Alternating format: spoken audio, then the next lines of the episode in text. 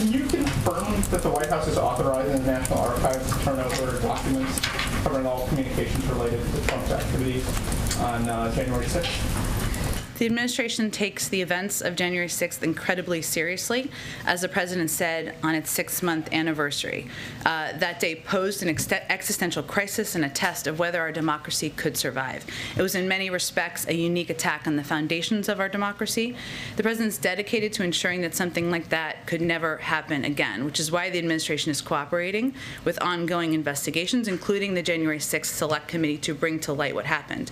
As a part of this process, the president has determined that an assertion of executive privilege is not warranted for the first set of documents from the Trump White House that have been provided to us by the National Archives. As we've said previously, this will be an ongoing process, uh, and this is just the first set of documents. And we will evaluate questions of privilege on a case by case basis, but the President has also been clear that he believes it to be of the utmost importance for both Congress and the American people to have a complete understanding uh, of the events of that day to prevent them from happening again.